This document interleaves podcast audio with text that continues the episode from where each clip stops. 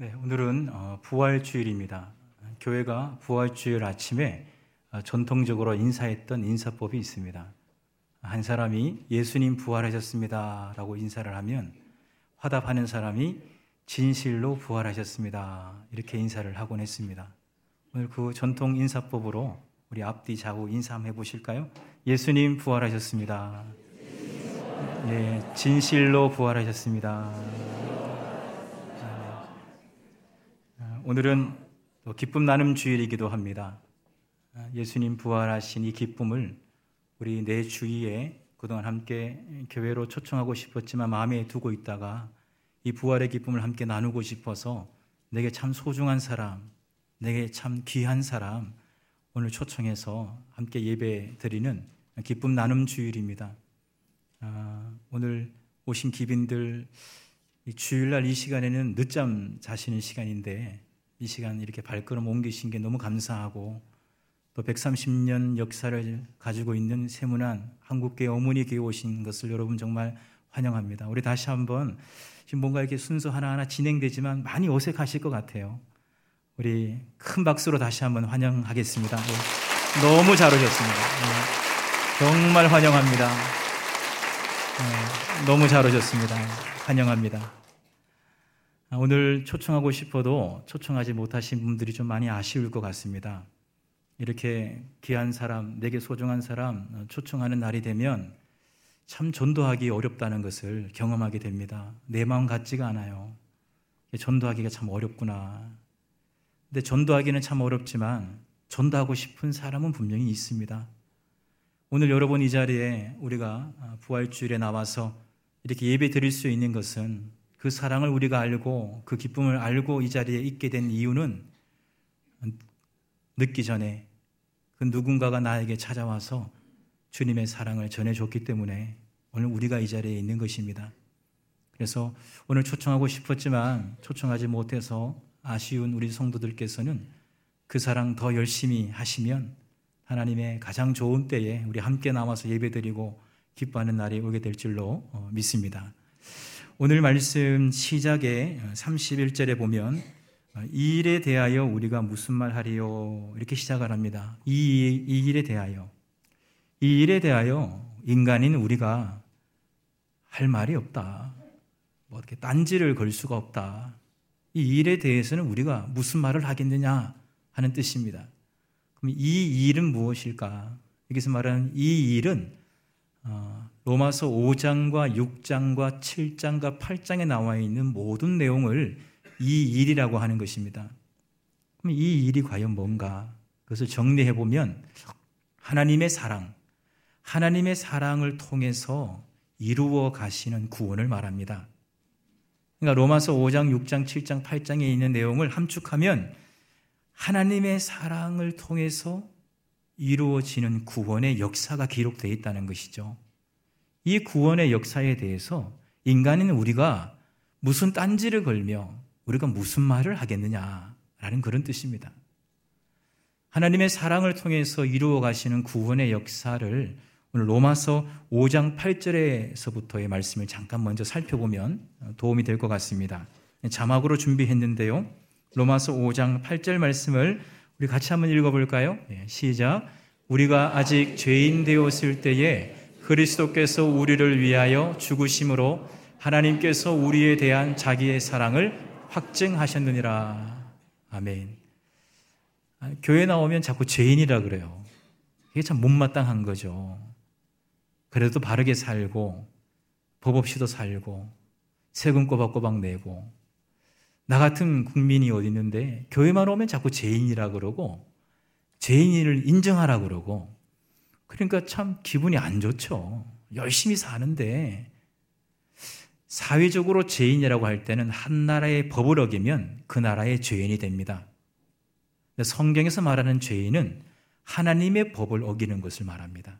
하나님의 법, 하나님의 말씀, 하나님의 진리를 따르지 않고 거스르고 그냥 내 생각대로, 내 마음대로, 그냥 내가 느끼는 대로 가끔씩 선후배 이야기 좀 들어보고 또 성공한 사람들 이야기 조금 참고는 하지만 그냥 내 마음대로 그냥 내 생각대로 사는 것입니다. 성경에서는 이것을 죄라고 한답니다. 우리가 예수를 10년, 20년 믿고 또 세대가 3대, 4대 내려가면서 신앙생활을 해도 말씀을 전하는 저조차도 하나님 말씀, 하나님의 법 잘 따르고 있나 이런 생각을 해보면 여전히 내 안에도 죄가 있구나 하는 것을 깨닫게 됩니다. 그래서 우리 모두는 어찌 보면 죄 많은 인생입니다. 성경적으로 보면.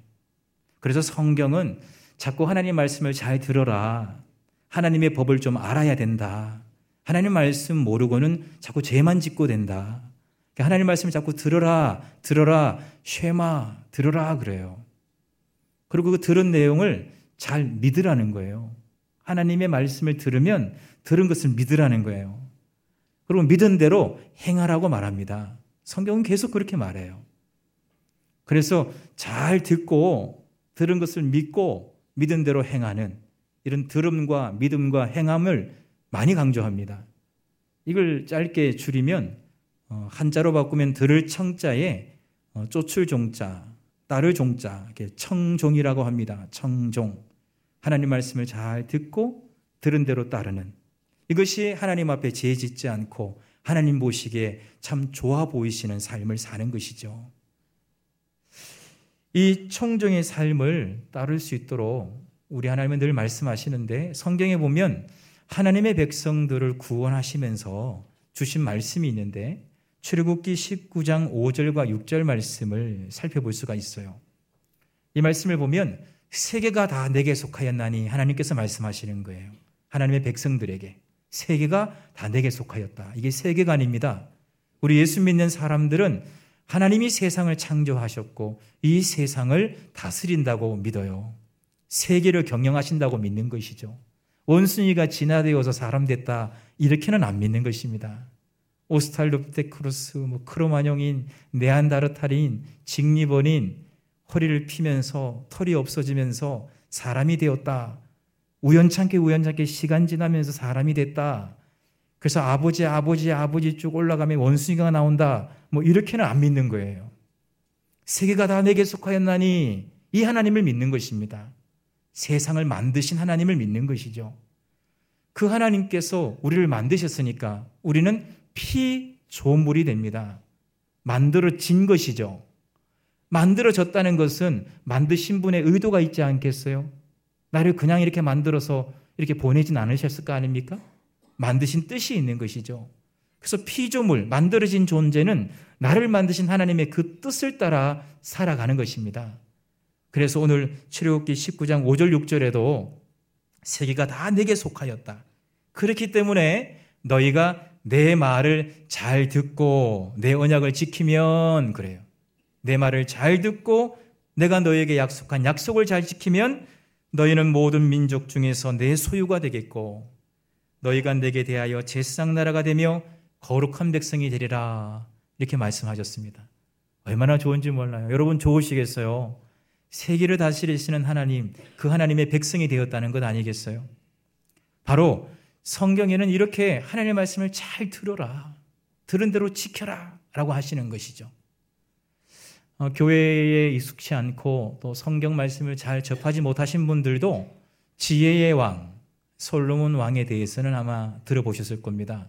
하나님께서 솔로몬 왕을 통해서 기록하신 책 이름이 잠언이라고 하는 책이 있습니다. 이 잠언책은 지혜의 말씀이라 그래요. 별칭이 그렇게 붙어 있습니다. 한 어머니가 친구 아들이 너무 지혜롭게 잘 자라니까 너무 셈이 나서 친구에게 물었어요. 아, 어떻게 아들이 그렇게 지혜롭게 내가 볼 때 너무 지혜롭게 잘 자라는 것 같다.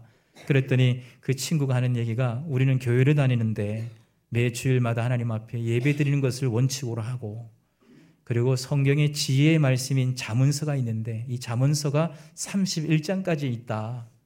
그래서 한 달에 하루에 한 장씩 읽으면 한 달에 지혜의 말씀인 잠언 31장 한 권을 읽을 수가 있는데 그렇게 한 달을 계속 반복해서 읽게끔 했더니 내 자식이지만 내가 봐도 참 지혜롭다. 그러니까 교회 교자도 모르는 그 친구가 자기 자식을 지혜롭게 키우고 싶어서 하나님이 솔로몬을 통해서 기록한 잠언 책을 따로 구해다가 읽혔노라고 하는 이야기도 들어본 적이 있습니다. 그 지혜의 말씀, 잠언 말씀의 핵심이 1장 7절에 나와요. 1장 7절. 그 말씀은 다음과 같습니다. 여호와를 경외하는 것 하나님을 시시하게 생각하지 않고 하나님을 무시하지 않고 하나님을 가볍게 생각하지 않고 세계가 하나님의 것인 줄 알고 나를 만드신 그 하나님을 경외하는 자 그것이 바로 지혜의 시작이고 기초요. 그게 지식의 근본이 된다. 세계를 다스리시는 그 하나님의 훈계와 그 지혜를 멸시하게 된다면 그것은 미련한 자가 될 수밖에 없다. 그것이 바로 잠언의 핵심적인 말씀 1장 7절입니다. 우리 한번 같이 한번 읽어볼까요? 1장 7절 시작 여호와를 경외하는 것이 지식의 근본이기를 미련한 자는 지혜와 훈계를 멸시하느니라. 그 잠언 1장의 마지막 절이 33절인데요. 이 33절도 오늘 읽으면 참 좋겠습니다. 33절 한번 읽어볼까요? 1장 33절 시작 오직 내 말을 듣는 자는 평안히 살며 재앙에 두려움이 없이 안전하리라. 아멘. 그럼요. 세상을 만드신 그 하나님, 그 하나님께서 모든 우주의 질서를 다 알고 계실 텐데, 한 치 앞도 내다보지 못하는 우리 인간이 인생 미래를 설계하며 살아간다는 것은 어불성설입니다. 그러나 세계를 창조하신 하나님을 나의 하나님으로 고백하며 하나님이 내게 주시는 말씀을 잘 듣고 들은 것을 의심하지 않고 믿고 믿음대로 행할 수만 있다면 안전하다, 안전하다. 그러나 그 하나님의 말씀을 시시하게 가볍게 생각하는 자는 재앙의 두려움이 있을 것이다. 참 맞는 말씀인 것 같아요. 이렇듯 성경은 하나님의 말씀을 잘 듣고 믿고 행하라고 말씀하고 있습니다.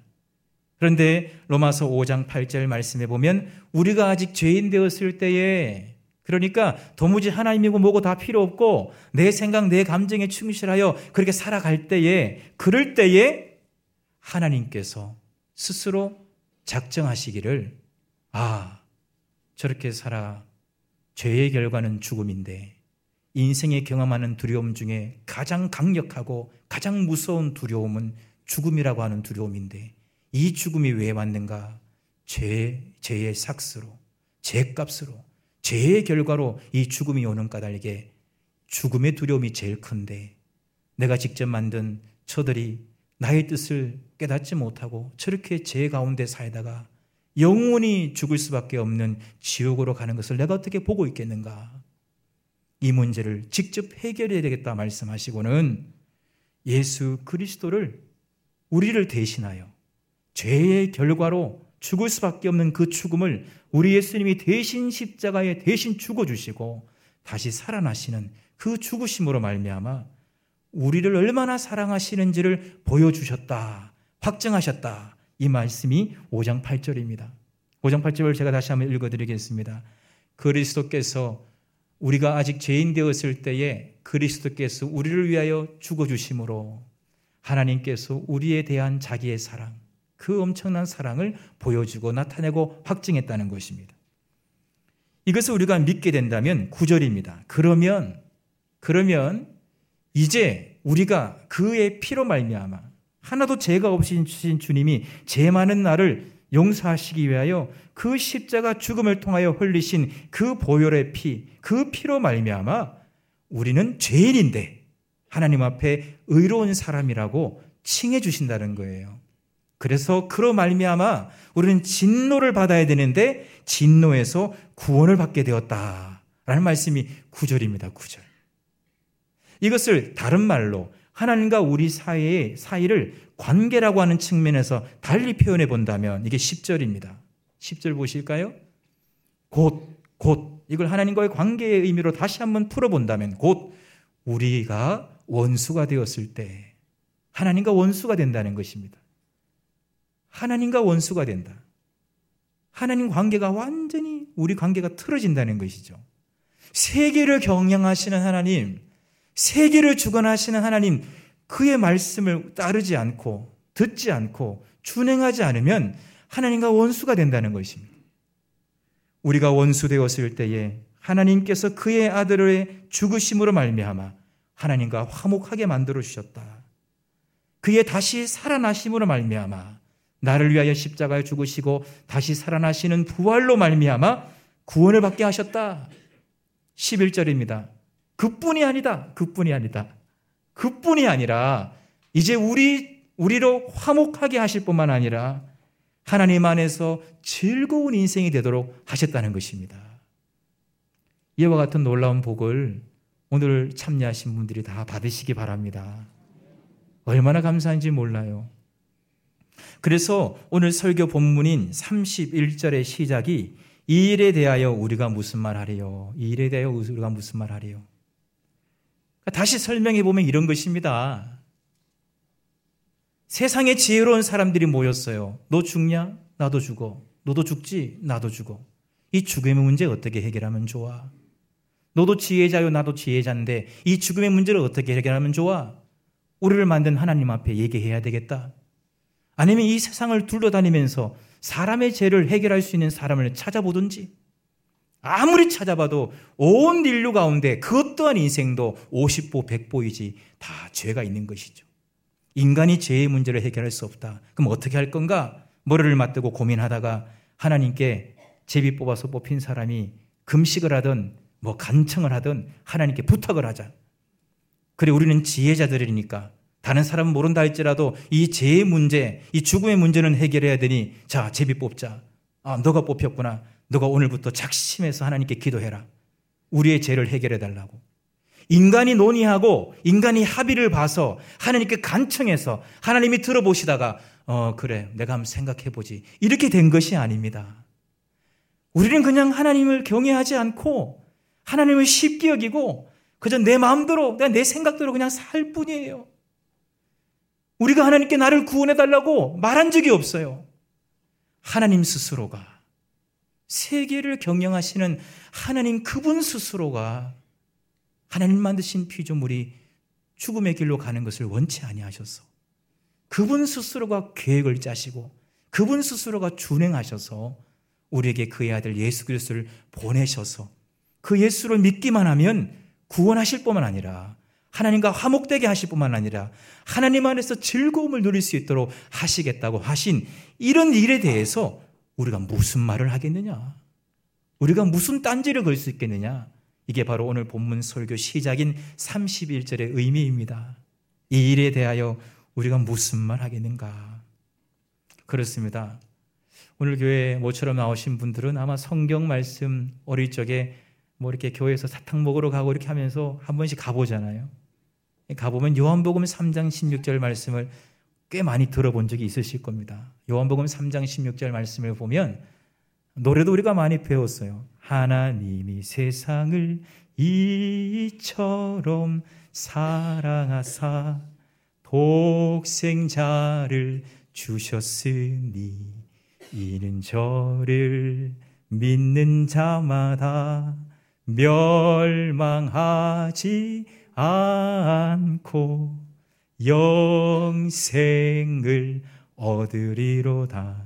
요한복음 3장 16절. 아시는 분들은 좋은 교회학교를 나오셨어요. 기빈들 중에 몇 분은 끄덕이신 거 보니까 옛날 생각 좀 나시는 것 같아요.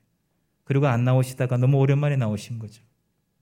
하나님이 세상을 이처럼 사랑하사 하나님 스스로가 죄 많은 우리를 사랑하셔서 독생자를 주셨으니 이는 그를 믿는 자마다 멸망하지 않고 영생 얻게 하려 하심이라. 17절 말씀 보실까요? 하나님이 그 아들을 세상에 보내신 것은 세상을 심판하려고 보내신 것이 아니라 그로 말미암아 세상이 구원을 받게 하려 하신 것이다. 18절 그래서 그 예수 그리스도를 믿는 자는 심판을 면하게 될 것이다. 그러나 믿지 아니하는 자는 믿지 아니하는 자는 하나님의 독생자 이름을 믿지 아니하므로 벌써 심판을 받은 것과 다름이 없다. 이런 말씀을 하셔요. 요한복음 1장 12절 말씀에 보면 이 말씀도 많이 들어보셨을 것 같아요. 1장 12절 한번 읽어볼까요? 요한복음 1장 12절 영접하는 자, 곧 그 이름을 믿는 자들에게는 하나님의 자녀가 되는 권세를 주셨으니 믿으라는 거에 이제 원숭이가 진화된 것이 아니라 하나님이 만드셨다는 것이죠. 그러나 그 만드신 하나님의 뜻을 따르지 않고 내 생각대로 살아온 세월이 너무나 길다는 것이죠. 그것은 하나님은 잘못됐다. 내 뜻을 따르지 않은 거로 잘못됐다. 그것은 죄라고 말씀하시는 까닭에 그 예수 그리스도가 나의, 나의 죄를 대신하여 십자가에 죽으시고 다시 부활하신 그 예수 그리스도를 영접하면, 믿으면, 어제까지는 죄인으로 살았다 할지라도, 그걸 믿는 순간 하나님은 깨끗하게 씻어주시고, 의롭다 해주시고, 하나님의 자녀가 되게 하신다는 것입니다. 이것을 꼭 받으셔야 돼요. 꼭 받으셔야 되는 것입니다. 어, 부활절 그러면 계란 계란 생각 많이 나시죠? 어릴 적에 우리가 평소에 안 가더라도 부활절은 계란 먹으러 교회 갔거든요. 계란을 제가 하나 삶아 왔습니다. 부활절에 왜 계란을 주느냐? 여러 가지 의미가 있죠. 십자군 전쟁 때에 로자린느 부인이 그 전쟁 통에 폐허가 되어서 가난하게 살 때 부활의 기쁨을 놓치면 되겠는가? 부활절이 왔는데 여전히 전쟁통이지만 이 부활의 기쁨을 나눌 수밖에 없다. 그래서 없는 살림이지만 키웠던 닭에서 나온 계란을 삶아가지고 참 그 당시 계란이 귀했나 봐요. 근데 그걸 아낌없이 부활절에 이 기쁨을 전쟁통이지만 나눠야 되겠다 하고 나누면서 시작된 것이 부활절에 계란 나누는 유래다 하기도 하고 뭐 여러 가지 유래가 있어요. 근데 오늘 저는 이 줄탁동시, 이 계란이 여기서 병아리가 나올 때 줄탁동시의 역사가 있어야 나오거든요. 그 의미와 한번 연결해 보려고 합니다. 줄, 이게 쪼울, 쪼울 줄이에요. 탁, 쪼울 탁이에요. 이게 이제 쫀다는 거죠, 이렇게, 이렇게. 줄, 탁, 다 쫀다는 겁니다. 그러니까 어미 닭에서 태어났지만, 아직은 태어났지만, 태어났지만 다시 태어나야 돼요. 어머니의 사랑 품 안에 안겨서 그 품 안에서 다시 태어나야 되는데 그 태어날 때 안에 있는 뿅아리가 이걸 깨기 위하여 안에서 줄 쫀다는 거예요. 근데 절대로 여러분 알고 계십니까? 뿅아리 스스로가 깨고 나오지 못한다는 사실을. 흔해 보이는 뿅아리지만 이 뿅아리가 스스로 못 나와요. 안에서 치긴 치지만 그때 어미가, 어머니가 본능적으로 그걸 알아요. 그래서 밖에서 탁탁 같이 쳐줘요. 그래서 안에 줄, 밖에서 탁, 줄, 탁 동시에 이루어지면서 병아리가 다시 태어나는 것입니다. 우리는 육의 부모를 통하여 태어났습니다. 그러나 예수 없이 살아가기 때문에 예수님 안에서 그의 사랑으로 다시 품어져서 다시 태어나는 그것이 예수 믿기 전의 모습이 이 모습이라면 이제 내가 문 밖에 서서 주님이 문을 두드리실 때 문을 두드리시는 소리를 듣고 내가 그 노크를 듣고 문을 여는 것입니다. 그래서 내가 주님을 영접하고 주님과 함께 더불어 먹는 것입니다. 줄탁 동시에 은혜가 오늘 있기를 바랍니다. 요한계시록 어, 말씀이죠. 우리 한번 다시 한번 읽어볼까요? 요한계시록 말씀 우리 3장 20절 우리 함께 읽어보겠습니다. 볼지어다 내가 문 밖에 서서 두드리노니 누구든지 누구든지 내 음성을 듣고 문을 열면 내가 그에게로 들어가 그와 더불어 먹고 그는 나와 더불어 먹으리라. 우리 하나님 참 좋으신 분이십니다. 누구든지 부활절이 되면 뭐 여러 가지 간증이 많죠. 뭐 정말 가난 말기로 계신 분이 그렇게 완고하신 분이 예수 없이도 산다고 하셨던 분이 가난 말기에 이제는 얼마 남지 않은 걸 아시고는 지인에게 부탁해서 목사님 좀 오시라 그래라. 섬기는 교회가 없으니까 친구 목사님. 그래서 제가 뛰어가서 마지막 예수 당신을 위하여 죽으시고 부활하신 그 예수를 믿어야 천국에서 영원한 생명을 얻는다고 얘기해 주니까 가난 말기라 얼굴이 까만데도 그 하나하나 다 받아먹고 얼마나 열심히 듣고 그걸 믿어버리는지 죽기 직전에 영접하고 천국 가신 분도 있고 이 부활의 소망은 많은 사람을 살립니다. 저같이 불교 가정에 있다가 이렇게 예수 믿고 목사도 되고 말이죠. 이다 부활의 능력인데 제가 장신대 어, 학부 2학년 다닐 때 그때 제가 초등부 교사였어요. 부활절 전날 23시, 24시 새벽 1시 넘어가는 시간까지 이제 초등학생 아이들 부활절에 예배 드리러 오면 예수님의 무덤에 돌이 열리고 문이 열리고 예수님 부활하신 그런 장면을 이제 성전 입구에다가 만들어 주거든요. 그럼 주일날 아침에 아이들이 예배 드리러 올 때 예수님이 부활하신 그 돌무덤을 보면서 들어오기 때문에 신앙적인 효과가 나잖아요. 그걸 만들다가 토요일 날 24시가 넘겼어요. 부활주일 날 0시, 1시 돼 가는 거죠. 다 끝내놓고 이제 장신대 기숙사로 가기 위해서 버스를 탔는데, 아, 타서 보니까 버스비가 없어요. 버스비가. 그러면 남자답게 기사 선생님, 제가 버스비가 없는데 오늘 한 번만 좀 태워주십시오. 저 다음에 뵈면 꽃배기로 드리겠습니다. 그럼 뭐 언제 또 본다고 그런 얘기 하냐? 아유, 뭐 보겠지요. 이것도 인연인데. 뭐 이런 식으로 인생을 좀 살아야 되는데. 버스비가 없다는 게 얼마나 그렇게 부끄럽고 자존심이 상한지. 그런 말이 안 나오는 거예요. 이 차가 막차인 것 같은데. 분명히 이 차에서 내리면 나 천호대교로 걸어가야 될 판인데 얼마나 인생이 차비 하나 없다는 것이 그렇게 자존심이 상해서 말 한마디 못하고 그냥 내려버렸어요. 그리고는 새벽 1시, 2시 천호대교를 건너는 겁니다. 여러분, 얼마나 무서운지 몰라요. 천호대교 새벽에 건너면. 그리고 한강이 참 길어요. 엄청 깁니다. 근데 길 걷다가 중간쯤에 저보다 나이가 좀 더 있어 보이는 청년을 만났어요. 너무 무섭더라고요. 인신매매 과정이 이런 과정인 것이고. 무섭더라고요. 그래서 돌아가야 되나. 돌아가면 또 돌아갈 방법이 없어요, 또. 장신대 한강을 건너야 되니까. 그러니까 총청걸음, 빠른 걸음, 겸손한 걸음으로 확 지나갔어요. 나를 부를까봐. 그런데 예수 믿는 사람들은 성령이 우리 안에 거하시기 때문에 감이 있어요, 영감이.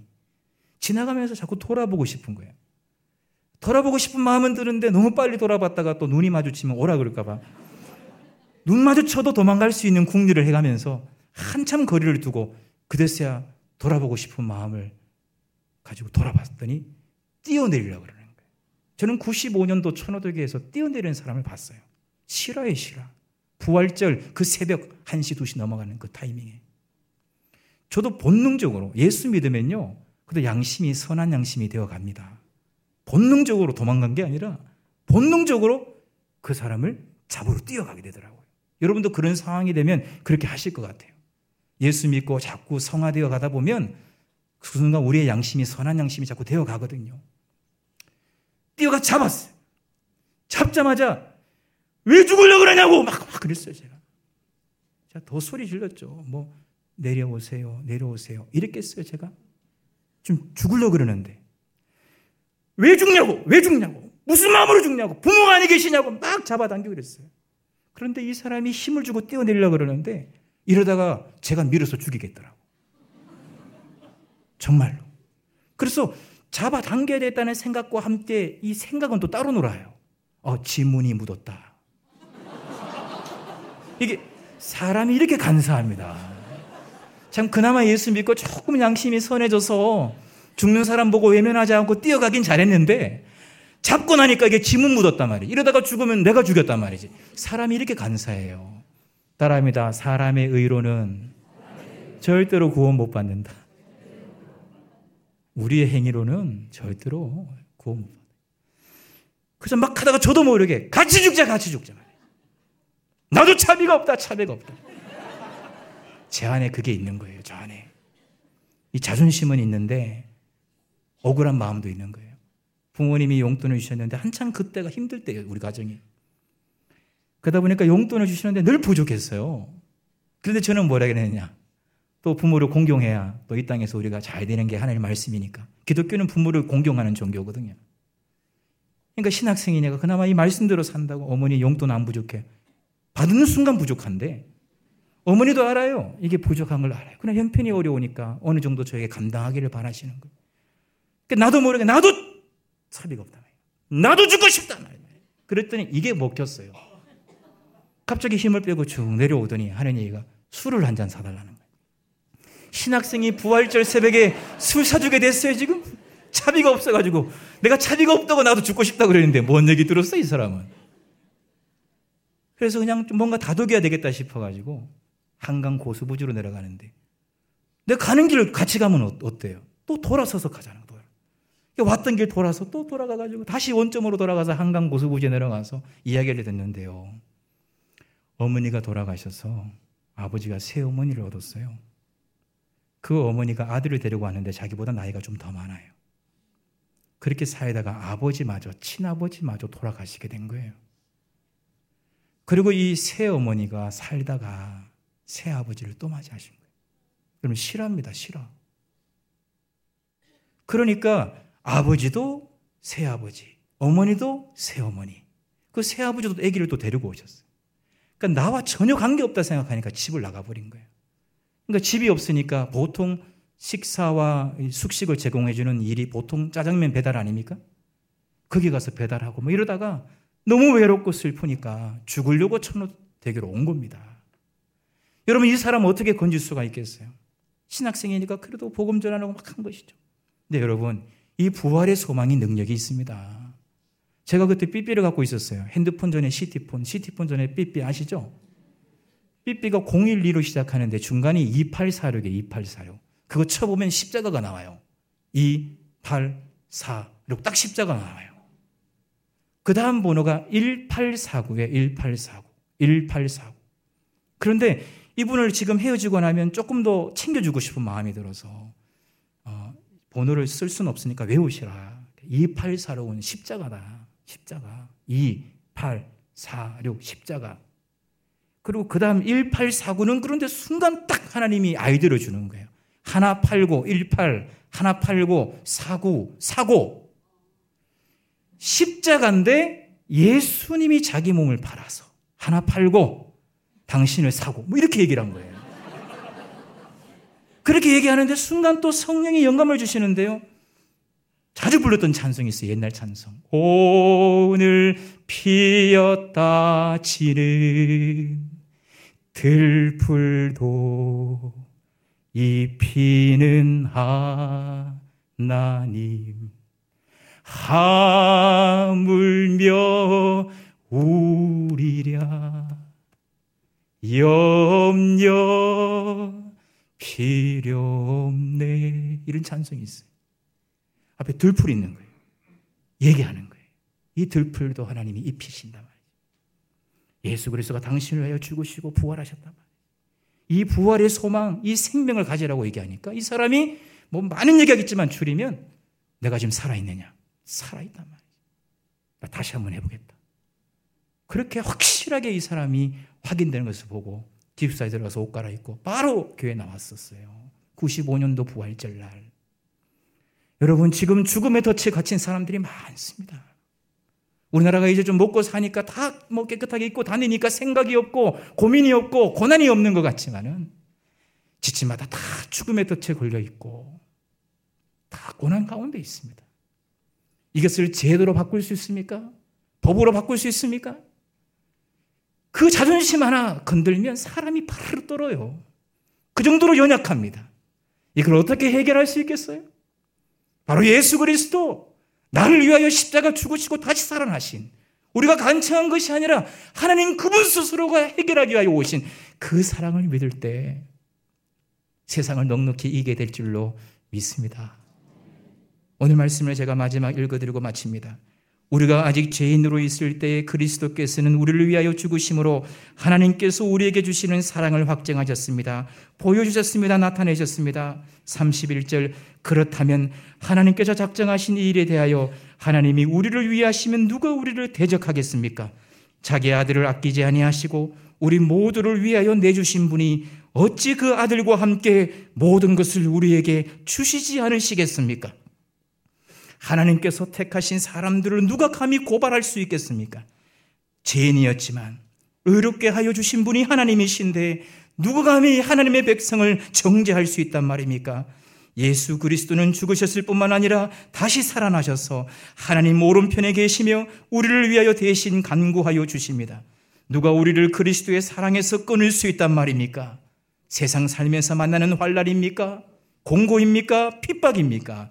이런 것이 우리를 그리스도의 사랑에서 끊을 수 있겠습니까? 배고픔입니까?